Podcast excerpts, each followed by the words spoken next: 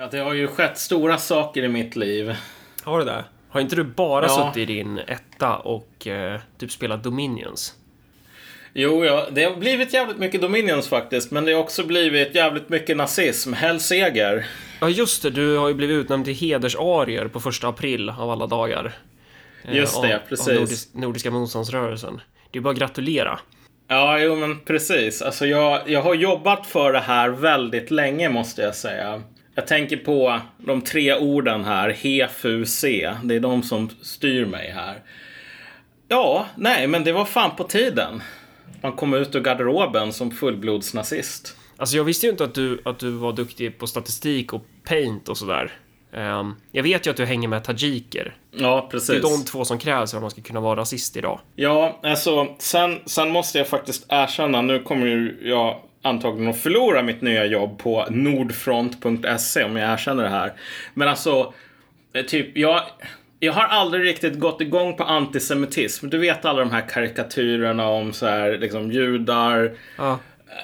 styr allting bakom kulisserna, är verkligen så här parasiter, har aldrig tillfört någonting. Alltså, jag tror inte på det. Jag tror däremot att alla de så här antisemitiska föreställningarna är korrekta om man applicerar dem på anglos, det vill säga amerikaner och britter.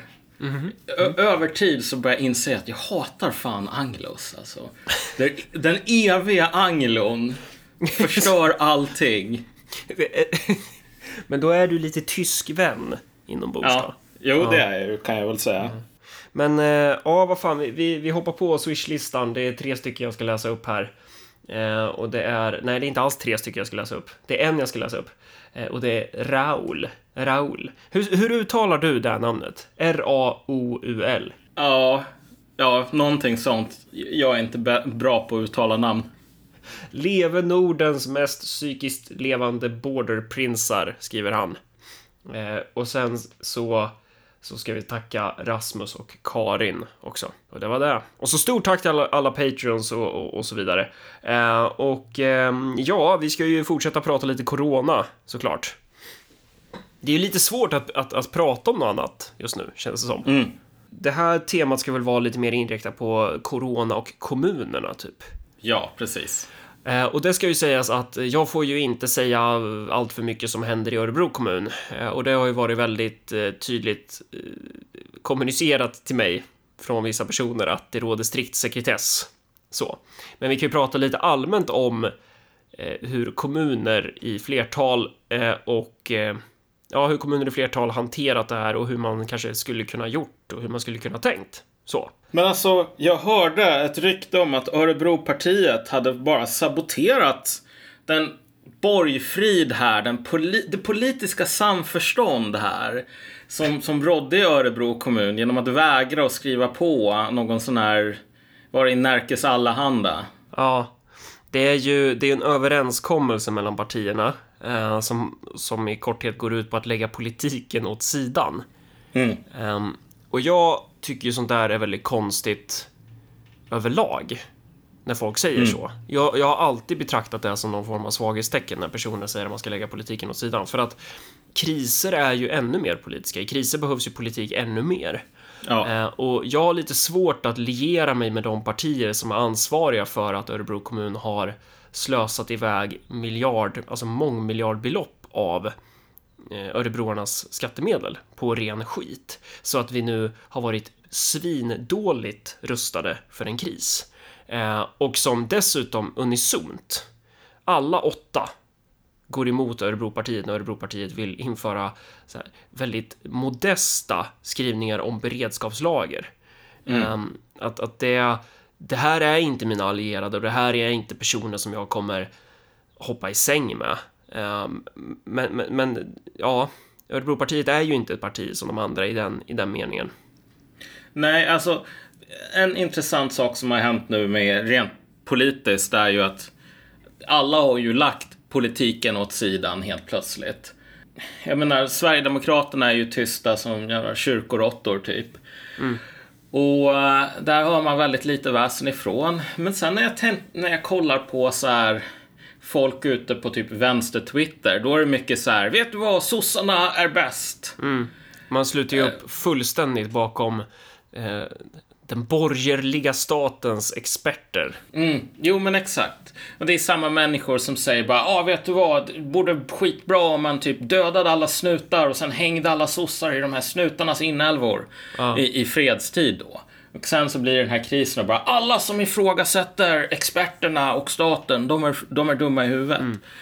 Och en sak som man måste ha klart för sig är att lägga politiken åt sidan betyder olika saker i olika situationer. Om någon säger när typ tyskarna bombar London så här, låt oss lägga politiken åt sidan. Då betyder det, låt oss gå ihop och försöka vinna det här kriget. När någon säger låt oss lägga politiken åt sidan i typ efter Tjernobylkatastrofen.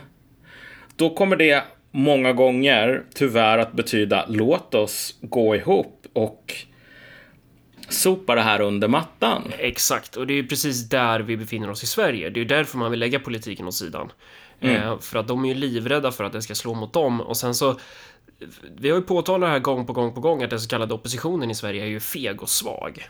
Jag skulle säga så här att inom en karaten så eh, kan man få tre poäng på två sätt när man slåss. Då. Det ena är att man sparkar motståndaren i huvudet och det andra är att man fäller den och sen så måste man avsluta. Och nu ligger ju eh, sossarna på marken. Det är ju bara fram, fram och finisha alltså. Eh, Men det där, men då vill man ju nu pränta in i folks huvuden att nej, men vi, vi är angripna av av eh, nazistisk bombning och därför behöver vi hålla ihop. Men det vi är angripna av är ju snarare, alltså det är ju ett virus, ja. Men, men vi är ju också angripna av en fiende inom oss. Alltså en fiende Ja. inom landet. Och det är ju den här politiska eliten som har sett till att ehm, de som ska hålla fronten, alltså vårdpersonalen, inte bara har de skitdåliga löner och allt sånt där, arbetsvillkor och sånt i grunden, utan man har ju nu haft en startsträcka på flera månader. Man har, man har försett dem med, dem med den utrustning som krävs. Eh, Eh, det här, det här är in, så agerar inte eh, personer som värnar sitt land. Så agerar förrädare. Ja, och, och, och saken man måste inse här, eh, om jag, för att återkomma till det här när Öpe rubbade borgfreden.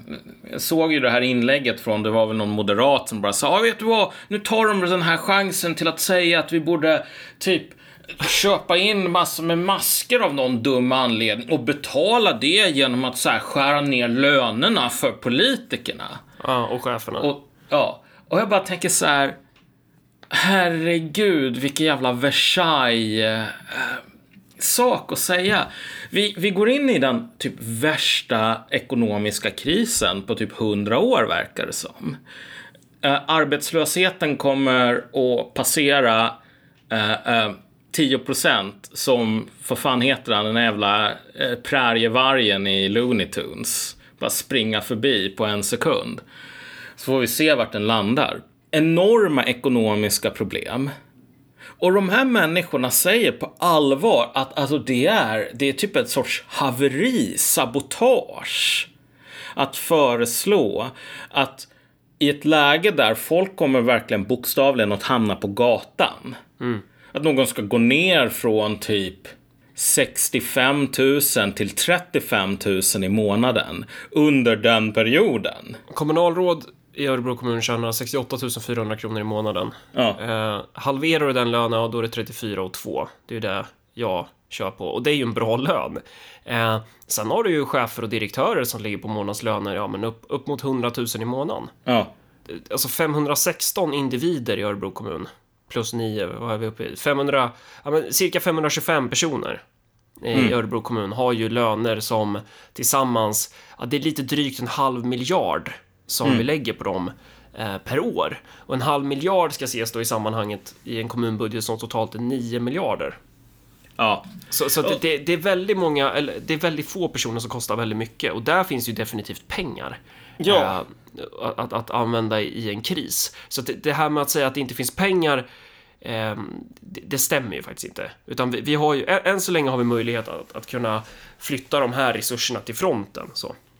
Ja, och, och, och det är just det att, okej, vet du vad? I fredstid när någon bara säger så här, ja men alltså jävla kommunister, pay peanuts, get monkeys. Förstår ni inte att det är marknadsekonomi här och att människan fungerar så, så att om man får 100 000 i månaden, då gör man 100% av jobbet. Får man 30 000 i månaden, då jobbar man typ 30 procent. Uh, helt oaktat att människan inte funkar så. Så vet du vad, i fredstid, fine, whatever, ladorna är fulla, bla bla bla, vi köper det. Men att säga att nej, vi kan inte röra min lön på 100 000 när folk hamnar i, på gatan. Det är ju bara så extremt eh, privilegierat. Så här beter sig en dekadent elit. Det är verkligen det här, alla ska hjälpa till, men inte jag, säger eh, den här eh, infödingen i Tintin i Kongo. För att då kan jag, du vet när det här tåget välter. Och alla ska hjälpa, eh, hjälpa till och få tåget på rälsen igen. Och så säger han bara, nej men du vet, min uniform blir smutsig. Någon annan får göra det. Mm. Jag, jag var bara tvungen. Eftersom som sagt, NMR och allting sådant. Ta ja. det här Tintin och Kongo-exemplet. Nej, men alltså, men, men seriöst, det är bara så extremt talande för hur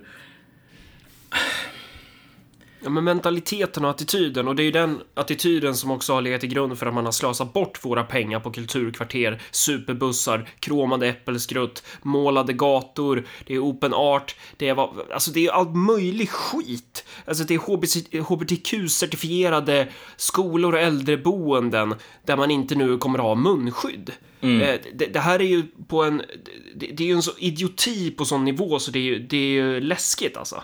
Och det är inte bara idioti, alltså det är, det är sån dolkstöt i ryggen på folket. Ja, nej men alltså, så här.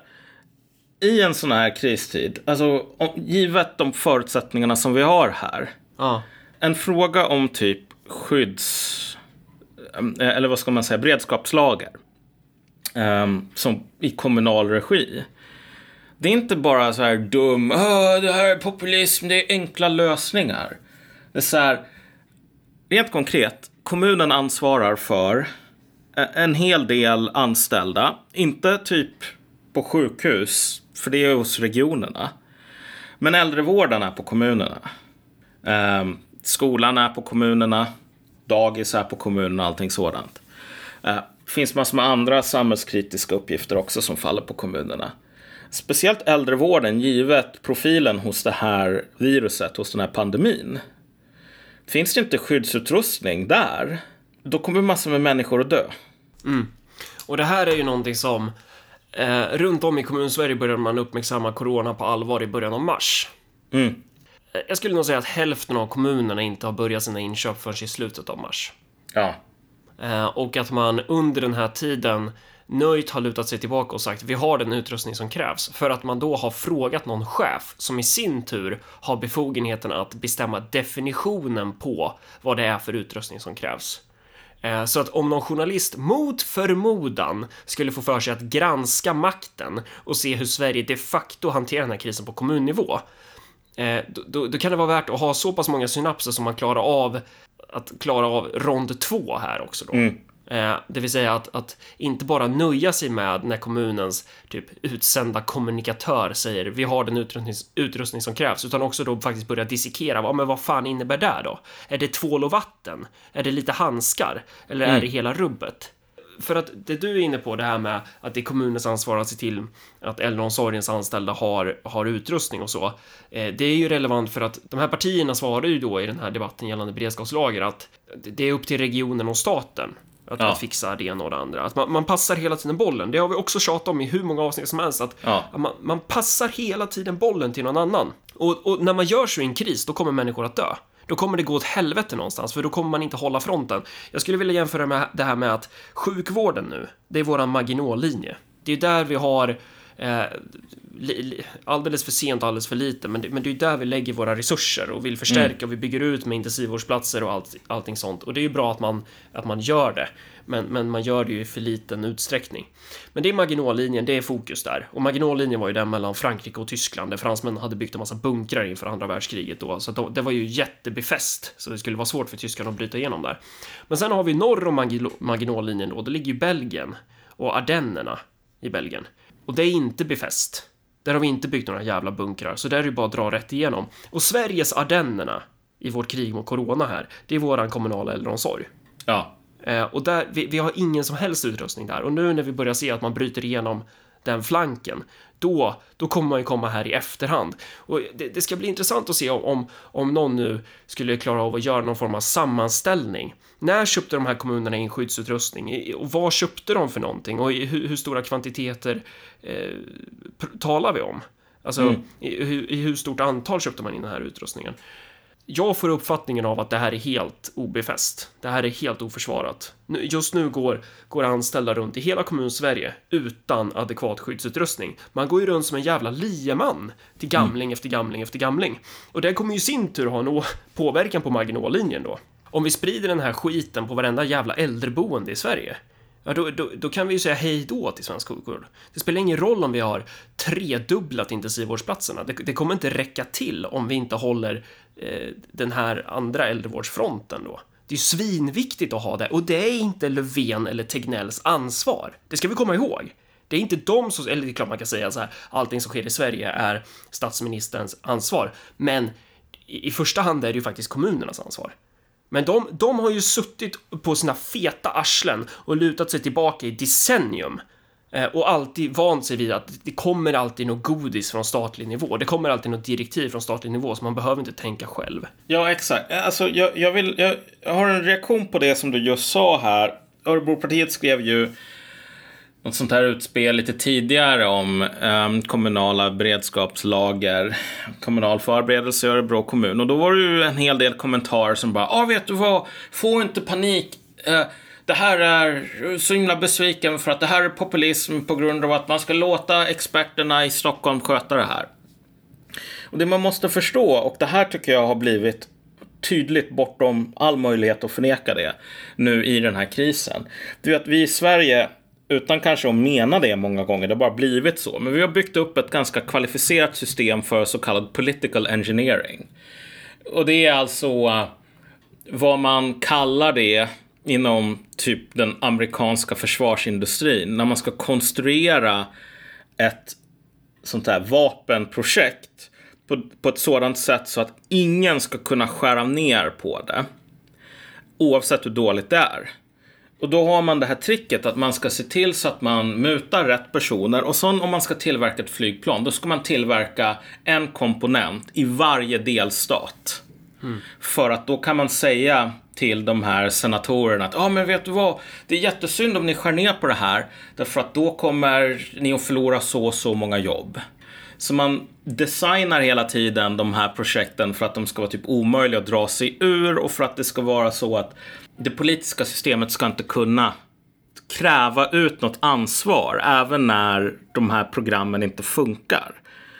Och i Sverige så har vi en liknande form av political engineering som inte handlar om att tillverka typ F35 utan snarare om att vi vill ha, jag tror att alla är skitnöjda med det här i hemlighet att, så här, att kommunerna kan säga nej men det här är staten och regionerna. Och regionerna kan säga nej det här är kommunerna och staten. Och staten kan säga nej men det här är Tegnell. Och Tegnell kan säga ja nej men jag behöver ta och ringa Stockholm, jag vet inte riktigt vad som pågår där. Och alla bara passar den här bollen vidare. Den, den är aldrig tänkt att stanna. Nej, precis. Och de gör det ofta inom ramen för så kallade samverkansprojekt. Ja. Ja, men det här är jätteviktigt. Det kan vi lyfta inom ramen för samverkan för regioner och kommuner inom ramen för bla bla bla. Alltså, sam samverkan, alla former av så här ansvarsdelningar och sånt. Det, det, det kan ju finnas en poäng i det, absolut. Men ofta så leder det ju till att ingen får ett ansvar. Exakt. Fler, alltså, det, det, det måste i en fungerande organisation så ska du ju ha en person vars huvud ska rulla ifall, ifall, ja. ifall det går fel. Du, du måste veta vem du ska kicka från raiden. Jo, men exakt. Men du vet, i naturen är det så att ett, ett försvarssystem som vissa organismer har, typ fiskar till exempel, det är ja. ju STIM. Mm. Uh, och det är liksom ingen slump att fiskar stimmar, simmar i stim. Och det är inte så att de är så himla ensamma annars, att de har sånt stort socialt behov. Utan det här gör ju att det är väldigt svårt för um, rovdjur att dels fokusera på en fisk. Dels att kunna identifiera i det här stora stimmet vilka som är svagast.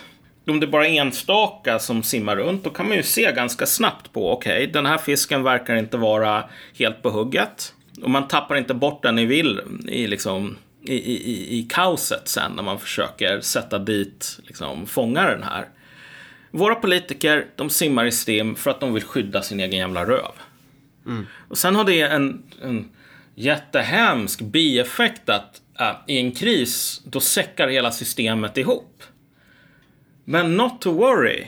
Därför att det här stimmet, det kanske inte är bra på att förhindra människor från att dö.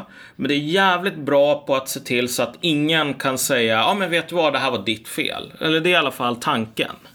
Då, då håller man ihop. Då är det nationell sammanhållning. Håll, håll linjen nu grabbar. Håll stimmet nu. I, I ett fungerande politiskt system, i ett samhälle som inte var dekadent, vilket vårt är, då om det råder någon sorts otydlighet kring, ja men är det regionen eller är det Tegnell eller är det typ kommunerna som ska typ skydd, fixa skyddsmasker till äh, äldrevården. Mm. Då, om, visar, om man väntar typ två dagar och regeringen Löfven inte verkar pigg på att fixa det här. Då ska man själv från kommunens sida säga okej, okay, vi tar den här bollen. Mm. Jag snackade med Sonesson. Uh, mm. Jag frågade lite hur de hade hanterat det här i Staffanstorp och sådär. Alltså de, de började köpa in grejer redan i januari. Alltså mm. att, att det, det, kan vara sån... Är det sån jävla raketvetenskap? Mm. Det, det, och man kan ju argumentera för, ja men januari, det, det, var bara i Kina då, eller hur fan det såg ut. Men i slutet av februari åtminstone måste man ju se, det här kan ju gå åt helvete. Ja. Men, men då har vi i alla fall poängterat att, att det, det är ganska centralt att hålla Ardennerna. Det, det, det är så här, kommunens soldater är kommunens ansvar. Exakt. De, må, de måste ha den här utrustningen. Eh, och, och, det gäller ju alla kommuner. Eh, och där kommer man in på en till intressant poäng då. Eh, för att Socialstyrelsen har ju nu gått in och, och börjat eh, konfiskera utrustning. Eh, man har ju gett man har ju förklarat för kommunerna nu att nu kan Socialstyrelsen komma att flytta utrustning från en kommun till en annan. Eh, mm. och det betyder ju då att de kommuner vars ledningar har någon form av synapser och, och var mer förberedda på det här än andra, de kan ju få fan för det nu, för då kan det ju bli så att ifall det är stor brist någon annanstans, då går man in och plockar den utrustningen. Och då kan man ju tycka att ja, men det är väl, det är väl rimligt att, att vi gör någon form av nationellt triage och ja, det är det ju såklart, men det gör ju att de här soporna kommer ju komma undan igen då. Ja, nej men de får ett till lager av plausible ja. deniability, en till instans att gömma sig bakom när folk börjar dö. Och det gäller ju för all form, för speciellt om man är, om man är kommunist så, så måste man ju ha den, komma ihåg det att alltså system som bygger på att alla ska, att vi ska äga saker tillsammans, att vi ska ställa upp för varandra de systemen ställer alltid mycket högre, om de ska fungera, så ställer de alltid högre krav på varje komponent ja. att verkligen bidra med sin egna vikt. Alltså ett sånt system faller direkt om någon jävel bestämmer sig för att luta på någon annan. Då blir det domino och då rasar skiten. Eh, så det, det, det, är viktigare i ett sånt system med kommunala utjämningssystem eh, oavsett om det gäller pengar eller om det gäller skyddsutrustning eller vad det nu är. Alltså det, att, att alla de här kommunerna måste dra i samma riktning så. Alla måste vara överens om att alla ska bidra. Men vi har ju motsatt eh, mekanik i Sverige. Man tjänar ju på att, att flyta ovanpå. Man tjänar ju på att, att, att gå back, för då betalar andra kommuner ens utgifter.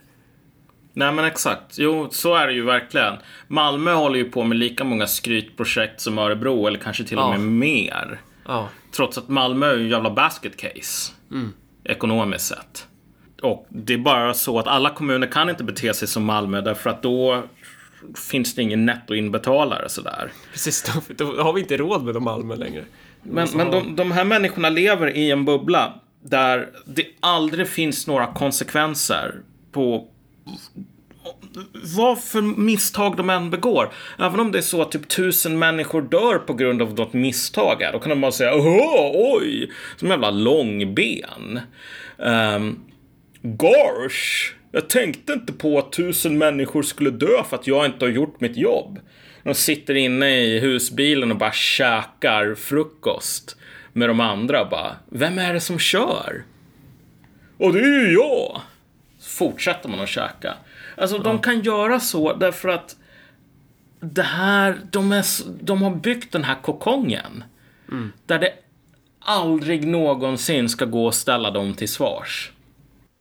Och det är, det är så vi ska förstå det här samförståndsvurmandet. Det är ju Ja. en del av den logiken. Att de sluter upp bakom varandra. Det här handlar inte om att det är engelsmän som hjälper, hjälps åt, att det är någon lord som står bredvid en hemlös och gräver ut en tredje person ur rasmassan efter Hitlers bomber. Det, här, det här är snarare Tjernobyl efter, efter det faktum att man har konstaterat att oj då, en kärnkraftsolycka kunde visst inträffa i Sovjetunionen. Nej, alltså det är så jävla bittert att kolla på den där serien. Alltså, och sen bara inse så här, fuck, jag är så himla avundsjuk på Sovjetunionen just nu. Så här, tänk om vi kunde leva i en stat som var lika ärlig och ehm, bara, du vet, så här tog ansvar och inte höll på och med hemlighetsmakeri och ansvarsflykt. Tänk om vi kunde komma upp på Sovjetunionens nivå. Och det är inte som någon sån här eh, kommunist romantik inom mig som talar, utan det är bara att vad, vad man måste inse är att vi har en lång väg att gå i Sverige innan vi kan komma upp till Sovjetunionens totalt jävla katastrofala krishantering där. Den officiella dödssiffran på folk som dö- dog av så här, strålning enligt Sovjet och sen Ryssland i hela den olyckan är ju typ på 35 eller någonting sådant. Så det visar ju att ribban sitter inte astronomiskt högt. Men vi är inte där än. Nej, och det, och det ska man också komma ihåg att så här, jag är inte den personen som beskyller Tegnell och Löfven för att ha skapat det här viruset. Det jag, det jag blir förbannad på, det jag har möjlighet och rätt att bli förbannad över, det är ju de här lågt hängande frukterna. Alltså, en, en hemtjänstpersonal ska ha, en undersköterska ska ha eh, adekvat skyddsutrustning. En läkare ska ha utrustningen. Vi ska ha intensivvårdsplatser. Det är, inte, det är inte raketvetenskap. Sen exakt hur viruset är uppbyggt i sig och, och hur, vilka spridningsmönster det är och sånt där. Det, det är klart att man inte kan veta det i ett initialt skede, men nu, nu borde vi väl ändå ha tillräckligt mycket information för att kunna räkna ut med arslet att vi behöver säkra upp vårdfronterna. Eh, Men, men det dröjer ju. Dels för att det, det är ingen som vet vem som har ansvaret, för det är flera som har ansvaret och, och ingen vill egentligen ha ansvaret. Så att det händer ingenting. Man bara väntar. Nej, men, men, men en sak som man måste förstå här också är att ehm, som vi har varit inne på nu så är det ju så att det är inte bara på den eh, Eh, liksom, riksnivån här, smittskyddsmyndigheten eller regeringen, som det finns ansvar som kan tas och som borde tas. Utan som vi var inne på, även på kommunal nivå sker den här ansvarsflykten och bollandet vidare av allting. Men det som verkligen gör det här så vämjeligt, det som pågår just nu, det är ju om du tänker dig den här nya det kommer ju nya riktlinjer från olika regioner och typ kommuner nu om skyddsutrustning. Och de här riktlinjerna säger att det är okej med kortärmat och man behöver inte använda munskydd förutom vid de absolut farligaste momenten när man vårdar en patient. I vissa regioner, ja. Ja, i vissa regioner. Och vad säger de här regionerna? Jo, vi har lärt oss så mycket om hur viruset jobbar. Vi har vetenskapen, den har gått framåt. Häll vetenskapen! Som är så himla fin. Och här går de ju emot andra regioner och också emot Folkhälsomyndigheten. Och WHO och Och typ WHO alla. framförallt. Ja, Och, och framför allt så här Taiwan, Hongkong, ja. eh, Singapore. Länder som är skitbra på att hantera såna här saker därför att de har haft jävligt mycket träning. Med sars och mers och allting sådant. Det är ändå länder som har väldigt bra erfarenhet på det här och de säger så här, vad fan. Alltså det är ju inte en fråga om du ska använda munskydd i vården där. Det är snarare så att typ, du får inte gå ut på gatan utan vår munskydd som privatperson. Men om någon nu hade frågat alla de här ansvariga inom regionen för ett halvår sedan, hur skulle vi hanterat en pandemi? Alltså, och, och, då det skulle varit mer abstrakt och teoretiskt, då är det klart att alla hade svarat ja, men det är klart att de anställda ska jobba med full skyddsutrustning. Det är klart att vi ska göra så här och försöka, försöka hindra smittan och så vidare. Eh, men sen när man då upptäcker att när man står där med, med pungen i brevlådan och, och skiten har träffat fläkten och det är total jävla pandemi och, inse, och, man inser att bara, men vi har ju inte den här utrustningen. Det är klart att man, det är klart att man då ändrar direktiven. Ja, men det är väldigt intressant att, man- att man inte startar bråk om det. Att man inte så här eh, skicka vidare den här bollen på något sätt. Utan man, då, man, man väljer att sticka sina egna i ryggen.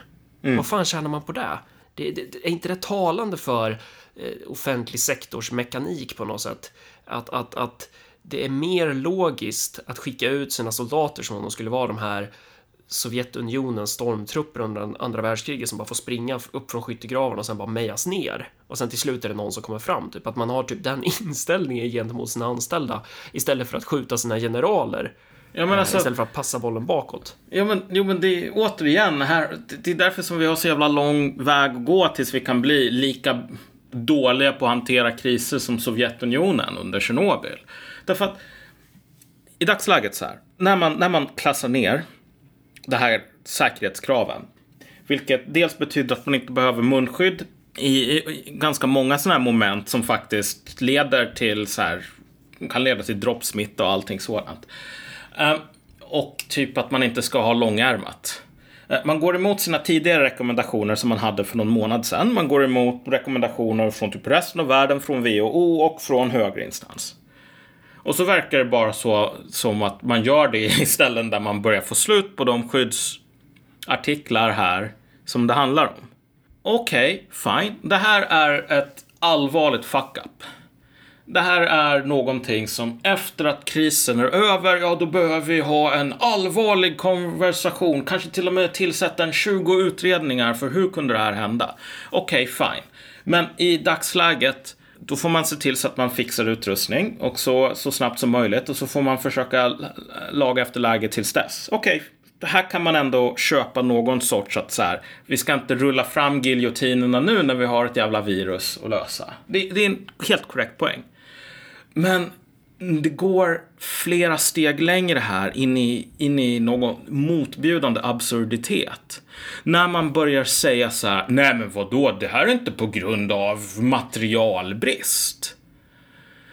Lilla du, det är vetenskapen som säger att man inte kan bli smittad i kortärmad och utan skyddsmask om man inte typ gör just det här specifika momentet med den här gamla gubben som håller på och hostar hela tiden. Vad man håller på att förbereda sig för här, rent konkret, är att när vårdpersonalen som man skickar ut som ryska trupper i Enemy at the Gates här, Här, vet du vad? Vi har fem gevär och 20 man. Liksom. Hitta ett gevär på slagfältet innan du blir skjuten. Ungefär åt det, det hållet.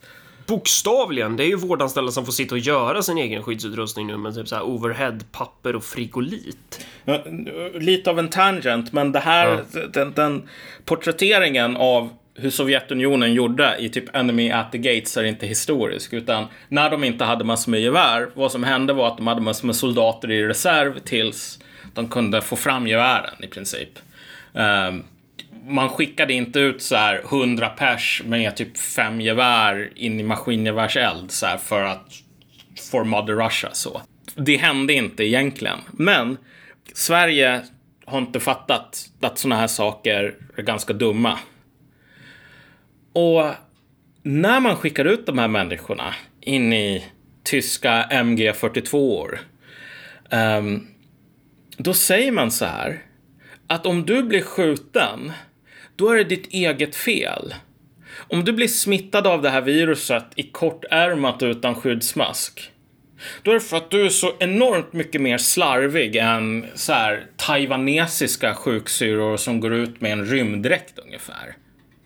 Därför att de här oga-boga-gulingarna i sina rymddräkter, de fattar inte att i Sverige, då har vi vetenskap.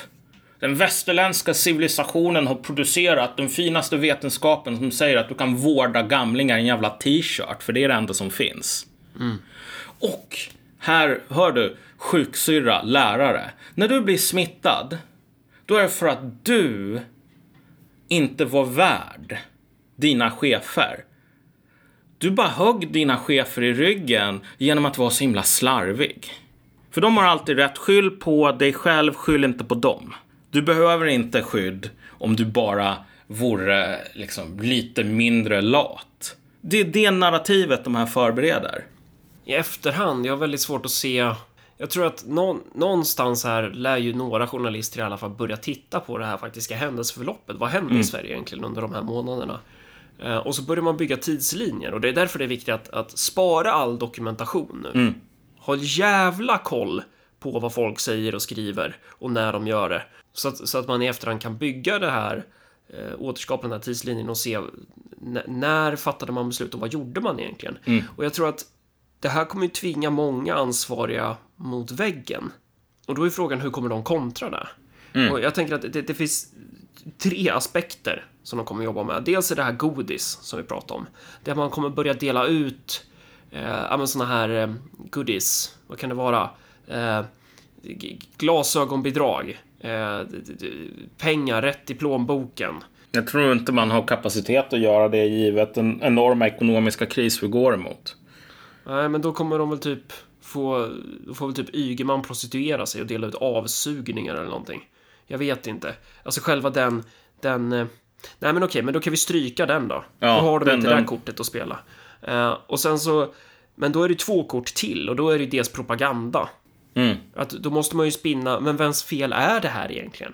Vem är eh, som nazisterna som skyller, som skyller på judarna? Vilka ska, vilka ska politikereliten i Sverige skylla på då? Mm, Det kommer att bli Ryssland.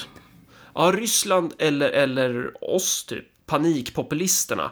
De som istället för att göra sin plikt och låta de här eh, experterna och den här högavlönade, oerhört kompetenta professionen som absolut förtjänar sina höga löner, att eh, bara sitta lugnt ner i båten och bara låta dem göra sitt jobb, så var vi där och vi skrek och vi förstörde och, och vi distraherade och det blev så jobbigt för de här och den här chefen, titta här, hon gick in i väggen för hon blev så stressad. Mm. Det var ju så himla jobbigt att få en massa frågor om, om eh, skyddsutrustning. Det, det, det hade hon ju inte signat upp för. Det stod ju inte i anställningskontraktet. Det var ju bara liksom after work och workshops.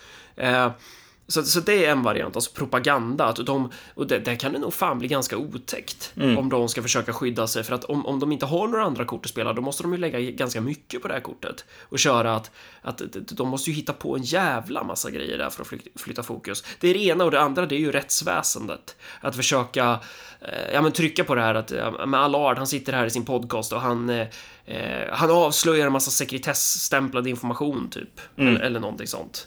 Köra det här kortet också. Men, men det är väl de två. Nej men Le Pen fick, hamnade ju i... Du vet Marine Le Pen, ledaren för Front National, nu Rassemblement National eller vad de nu heter. Ja. Alltså det, det hände ju någon grej med att hon typ retweetade på Twitter någon sån här IS. IS-snubbe hade lagt upp någon bild på liksom eftermälet till ett av deras terrordåd. Hon retweetade det med liksom det här är de monster som vi har att göra med. Och då blev hon anmäld alltså för att sprida, du vet så här. Och så fråntog de henne liksom parlamentarisk immunitet, vilket väldigt sällan händer. Um, för ett jävla retweet. Och så har det varit en väldigt lång utdragen domstolsprocess. Jag vet inte om hon blev fälld, men alltså det gick till domstol och det var ganska stor chans att hon blev fälld. Och det var ju så här, kan bli fängelsestraff även om det, de flesta människor inte får fängelse för ett jävla retweet. Eh, men det kan bli så i hennes fall. Eller det var i alla fall, eh, caset kanske över, men det var en allvarlig möjlighet. Det här var ju solklart politiskt motiverat. Jo, sådana saker kan börja hända. Det tror jag de kommer att göra. Därför att, jag menar, vad fan. Men på ett plan, jag känner liksom, som, it's all in the game. Alltså sådana saker är på ett plan ganska okej, för det är så politiken funkar. Det som får mitt blod att koka är inte ehm, tanken på att sossarna ska börja sätta ihop sådana här dossier som typ dig och mig, eh, eller några andra människor, som Vänsterpartiet, där du höll på att vandalisera bussar. Ja, just det. Alltså det, det är bara så här, ja okej. Det, det är typ... Det, det, det, är så, det, det, är så det funkar i hockey. Men det som verkligen får mig att bli rosenrasande, det är att de här människorna också kommer att skylla på vårdpersonalen. Cheferna kommer att skylla på de värnpliktiga soldaterna här. Det kommer att vara soldaternas fel att kriget förlorades. Det kommer att vara de här människorna som går till vården och som gör jävla skyddsutrustning av typ sopsäckar ungefär. Frågan är ju dock om de kommer acceptera det narrativet att, att eh, det finns några förluster att tala om. För ett annat narrativ, det kan ju vara att man spinner då allt är en total seger. Oavsett hur jävla illa det blir så är det en total seger. Jag tror det kommer att bli jättesvårt. Tror jag. Alltså, bara rent konkret så här. Scenerna i Sverige kommer nog att bli som Italien fast värre. Därför att det man måste förstå, och det här är ju den väldigt tröttsamma så här svenska uppblåst liksom heten chauvinismen. Alltså, Sverige är typ... Sverige har inte ett jättebra sjukvårdssystem idag. Nej. Sverige är inte världens modernaste, bästa land som Anders Lindberg tror. Sverige är en has-been. Sverige är Duke Nukem forever. Eh, någonting som var balt för så här 20 år sedan, men som idag bara är eh, ganska sorgligt. Jag menar, en, en, en, en polare ville liksom ha så här, bara, ah, källa på att så här, vården i norra Italien inte är så här oga-boga, typ Afrikanivå. Jag bara tänker så här, det här är liksom den rikaste regionen i Europa och varit i så här tusen år. Och Sverige, på den tiden, för så här hundra år sedan, Sverige var fattigt, det var svält överallt och så vidare. Sverige är en jävla uppkomling, men ändå ska folk bara källa på att så här, folk i norra Italien, i så här Milano, vet hur man använder ett stetoskop. Alltså det där kommer att vara en så jävla katastrof när den här känslan av odödlighet möter den hårda, kalla verkligheten. Att så här, ett, ja, man vet faktiskt hur man använder ett stetoskop i Milano och man har kunnat sådana saker längre än svenskar och kunnat någonting annat än att typ svälta ihjäl. Två, i norra Italien, där har man utrustning. Och man har många fler läkare och många fler sängar. Och vi har inget av de där sakerna. Nej. En till grej här som norra Italien har, eller som hela Sydeuropa har i högre utsträckning än vad vi har. Det är ju generationsboenden. Mm. Och det här är, det här kommer jag på nu typ. Men om, om vi i, i typ nordiska välfärdsstater där vi har institutionaliserat äldreomsorgen från familj till stat. Eh, om det då har blivit mycket mer naturligt att betrakta äldre människor som bara ettor och nollor. Ja. Alltså utifrån något så här strikt produktionsekonomiskt eh, tänkande typ. Att, att det blir svårare att, att ha den, den synen på det ifall de bor hemma. För att då är de mycket närmare, det blir liksom på något sätt... Och därmed inte sagt att vi inte älskar våra äldre släktingar, det är klart vi gör det. Men, men att, att man från politisk sida får en annan typ av incitament att betrakta äldre på. För att det här är ju... Eh, det här är ju personer som kostar i pension. Om man ska vara riktigt eh, så rationell eh, Jo, ekonomikus alltså- liksom. Jo, men vi har ju någon form av ungdomskult i västvärlden och jag tror att Sverige och de anglosaxiska länderna är absolut värst just nu. Sen så finns det nog, det som du nämner här är nog en faktor som spelar in ganska mycket. Men jag vill uppehålla mig lite grann med den här generationsboenden och så vidare därför att just nu så finns det flera stycken olika narrativ som cirkulerar som är ganska nätta förklaringar för varför det absolut inte kommer att bli så himla illa i Sverige. Problemet med de här narrativen är inte nödvändigtvis att de är fel, men att det finns något ganska desperat i dem. Det är verkligen så här just so. Typ att Ja, men Titanic kan inte sjunka för att bla bla bla bla bla bla bla säger någon som har typ fötterna våta redan. Alltså det, det finns ju ganska mycket önskedrömmar i det här. Men, men ett av de här narrativen är bara, ja men vet du vad, de här dumma spaggarna. eh, det är bara så att de, de älskar att hålla på och sitta ute på restaurangen och eh, har generationsboenden. Men i Sverige så har vi äldreboenden och därför kommer det inte spridas här.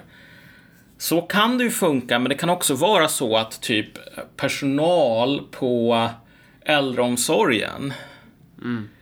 Om du tänker dig, om du har ett, ett fler, fam- fler generationsboende. Så kommer ju den här gamla människan, om det liksom finns en fungerande karantän. Kommer att umgås med sin familj.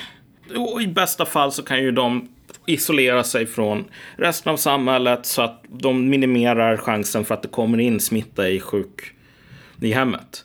Om du är någon sån här person som får hjälp av äldrevården för att du klara dig, annars kommer du att, dö. Det kommer att vara massor med vikarier, det kommer att vara roterande människor som är så superstressade, som inte har tillgång till skyddsutrustning och som är ute i samhället hela tiden och håller på. Och verkligen har potentialen att vara superspridare. Mm.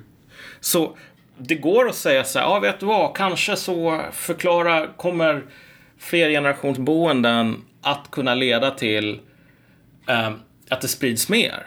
Men det går också att säga samma sak fast tvärtom. Att flergenerationsboenden kanske är mindre farliga än den modellen som vi har i Sverige. Man ska inte lita på sådana här narrativ. Speciellt inte när det är det enda man har. Nej, Nej det, är, det är en väldigt viktig poäng. Eh, att det finns ju ett behov av narrativen. Mm. Men, men eh, jag tror ändå att det finns någon form... En, en, jag tycker mig ana, jag har, jag har en tes här. Det är verkligen inte färdigtuggat, men just det här att, att, eh, att man ser annorlunda på äldre människor kopplat till hur vårt produktionssystem system ser ut, alltså hur vi sorterar dem efter att de har trätt ur produktionen. Ja. Att, att det på något sätt påverkar vår syn på det. Ja, alltså jag vet inte om det har så himla mycket att göra med produktionen därför att på ett plan så kan man väl kontra med att säga att folk egentligen jobbar längre idag än vad de har gjort många gånger förut. Plus att sådana här saker med att vi höjer pensionsåldern och så vidare gör att... Ja, det ska man ju verkligen ja. komma ihåg att så här, om Reinfeldt får igenom, eller ja, han har väl det är väl en konsensus inom politiken att man ska höja pensionsåldern. Men Reinfeldt vill ju att, att man ska jobba till man är 75. Ja. Alltså, det är ju coronapatienter all over. Då, ja. då, då, fattar man ju lite hur sjukt det är. Vilken jävla vampyr den här människan är. Alltså. Mm. Nej, men jag, jag, jag tror så här att förklaringen till varför folk har bara Åh, vet du vad? Det är bara folk över 50 som dör. Då spelar det ingen roll. Alltså, det är ju... Det här är ett klassiskt tecken på ett dekadent samhälle. Alltså ett samhälle, och dekadens här, det är inte ett typ ett, att jag säger att samhället är dåligt eller ondskefullt eller något sånt. Utan det här är en, en, en, en diagnos här, en, en, en, en, en objektiv term. Och dekadens, så som jag använder det här, med låna från Jacques Barsun, betyder typ ett samhälle som har slut på energi. Ett samhälle som om du tänker dig Weimarrepubliken. Just på grund av att man hade den här enormt orättvisa freden i Versailles. Som var en hämnd för den enormt orättvisa freden som tyskarna hade tvingat på eh, fransmännen så här 50 år innan. Så eh, Tysklands möjlighet att kunna vara ett riktigt land var typ de var över. Det, skulle krävas att man omförhandlar det här och typ antagligen också ett krig innan man liksom kom ur den här tvångströjan som man var intvingad i. Ovanpå det en enorm ekonomisk kris. Resultatet av det i Weimarrepubliken blir en stämning där, alltså så här, den moraliska väven löses upp. Och folk håller på att säga så här, vet du vad, det, gick, det, det har aldrig varit enklare att få tag på en 12-årig prostituerad som så här 20-talet i Berlin. Uh, det har aldrig varit enklare att få tag på knark så här, vad du än vill göra så här. Det, det, eh, du kan göra vad du vill, knulla vad du vill, ta vad du vill, allting sådant. Okej, okay. men, men det här med att man får knulla vad man vill och typ ta vilka substanser man vill för att ta livet av sig är ju ett att man hyllar de sakerna är ju för att man har fråntagits möjligheten till typ någonting annat. Det är bara i sådana tillfällen som man glorifierar den här tomma och självdestruktiva hedonismen. Det, det är när samhället är bara slut och när det inte finns något jävla hopp. Folk går med skottkärror för att liksom skottkärror med sedlar för att köpa en limpa bröd. Och det finns ingen jävla ljus i slutet på tunneln.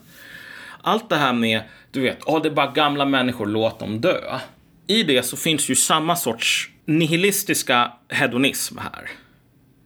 Alltså, det enda som spelar någon roll, det är typ jag. Och jag är inte gammal och jag kan fortfarande hålla på och typ köpa nya produkter.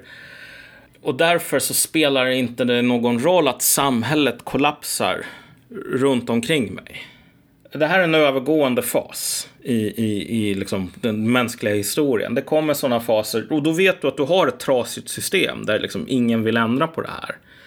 Men eh, efter det så kommer, eh, kommer Stalhelms. Om vi säger så här, liksom, varför, varför typ, i de flesta kulturer så värdesätter man äldre. Precis som man värdesätter saker som religion, typ vänskap, ära, heder, sådana saker. Mm. Och det är normalt... Men vi gör ju, Ja. det gör vi ju i Sverige också. Alltså majoriteten värdesätter ju äldre. Äldre är ju supersakralt. Mm. Jag tror att det finns en undermedveten insikt om att så här, vi kan inte hålla på och fortsätta, fortsätta på det sättet som vi gör nu. Det handlar inte bara om det politiska systemet som blir mer och mer korrupt, våra ideologier som är mer och mer bankrutta, miljön som tar mer och mer stryk, utan det är liksom alla de sakerna tillsammans. Alla fattar att det här kan inte fo- fortsätta. Och responsen på att det här inte kan fortsätta, insikten om det, den kan gå och kanaliseras åt två håll. Antingen i en, jag vet inte vad ordet är på svenska, men typ quietism, vilket betyder mer eller mindre att, typ uppgivenhet. Att man hyllar bara, ja men vet du vad, vet du hur billiga de 12-åriga prostituerade är? Så här, spelar ingen roll att liksom, Tyskland är en soptipp. Det är den ena vägen som man kan gå in. Det andra är att försöka typ ändra på saker. Man kan vara den som bygger väderkvarnar när förändringens vind blåser, som den store rorsmannen sa. Mycket av det här, ja vet du vad, det är bara gamla som dör. Det är jävligt mycket cope bara. Att man, man, man intalar sig själv det därför att man själv är inte gammal och man själv inte vill dö. Men sen den andra sidan på det är ju bara den här att det, det kan inte fortsätta så här. Alltså, corona är illa nog, men fattar du vad som skulle hända om det var någon ännu allvarligare kris? Kan du tänka dig vilken jävla så här Keystone Cops buskis show som Sverige skulle bli i ett jävla krig? Vi får ju se var det här landar nu, men, men, men mycket talar ju för att det här är ju bara början på början. Ja, ja, jo så är det ju. För, jag menar, produktionen står ju i princip still. Mm. Ehm, och det är ju på världsnivå. Och- så, så att den riktigt stora katastrofen kommer ju när ekonomin kraschar.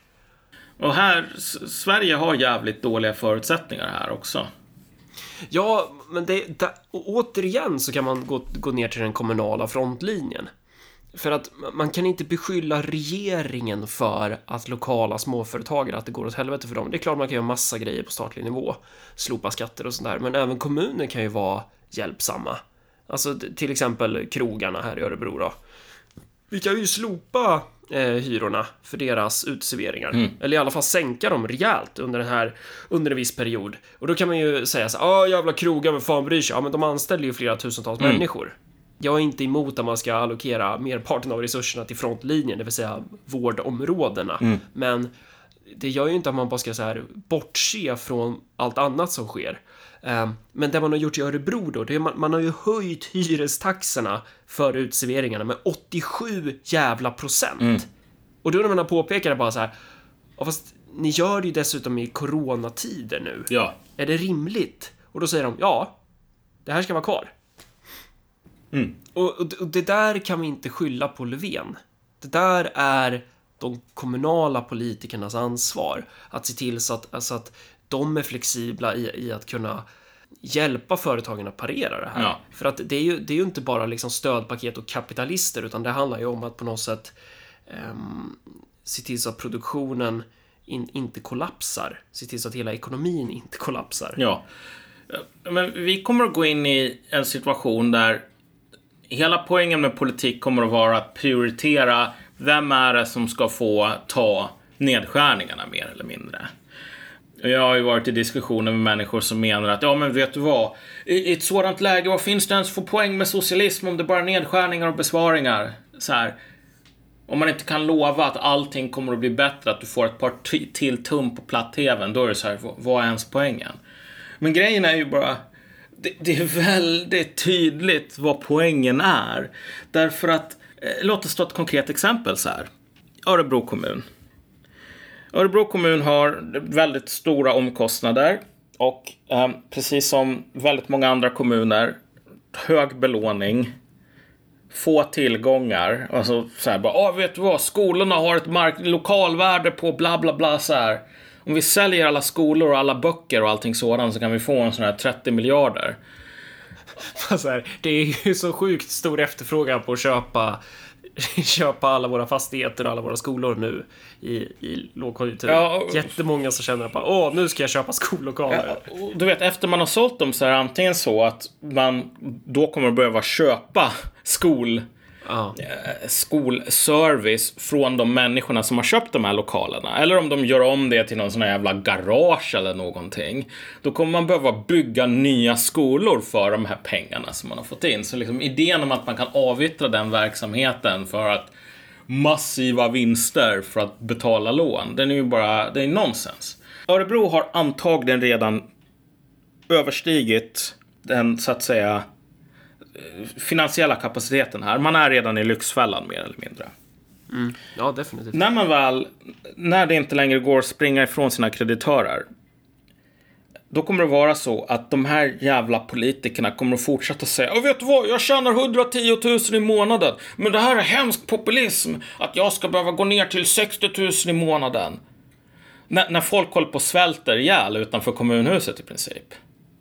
Och samtidigt som du har såna enormt jävla eh, parasitism, fusk med massor med bidrag och liknande. Det ska man inte hålla på att skära ner på för att det är främlingsfientligt. Och, återigen, medan folk som faktiskt håller på att svälter ihjäl utanför kommunhuset fortsätter att svälta ihjäl. För oj, vi har inga mer pengar! Och det behöver ju inte gå till svält. Det kan ju mycket väl hamna där. Det ska man ju inte sticka under stolen med. Men, men det behöver inte gå ända dit. Man kan, det, det, det räcker med att det är väldigt många människor som blir arbetslösa. Ja, alltså, när jag talar om svält så talar jag om det som faktiskt oftast är vad som sker. Vilket är inte att det inte finns nog med mat, typ räknat i kalorier, för att folk ehm, ska klara sig. Utan snarare att det inte finns nog med köpkraft. Alltså det var jävligt mycket svält i ehm, så här Berlin på 20-talet. Det var ju inte för att det inte fanns mat i Tyskland. Det, var att det fanns massor med människor i Berlin som inte hade råd med maten. Den sortens svält tror jag är... Jag vet inte, det finns någon sån här PK-politisk term som inte är svält utan någon sån här hungersproblem, någonting åt, i- åt det hållet så här.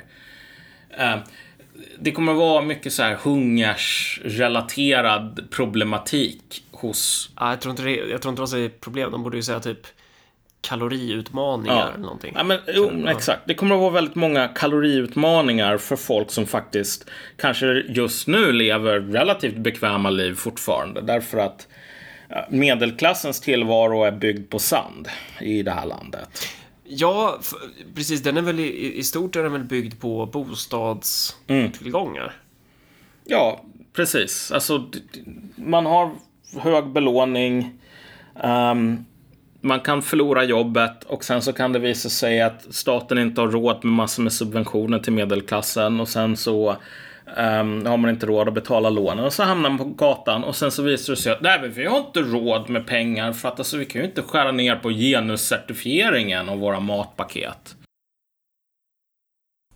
Så, där bryter vi avsnittet. Och det här jobbiga segmentet som jag tvingar mig själv att spela in nu är ju då till alla er som brukar kontakta mig och informera mig om att när vi delar upp avsnitt så, så slutar det väldigt tvärt. Så det här är mest för er så att ni vet om att nu är det slut på avsnittet. Det blir inget mer avsnitt nu. Nej, så det, kom, det, kommer, det kommer mer sen. Men det är slut på det här avsnittet nu. Det, det är slut.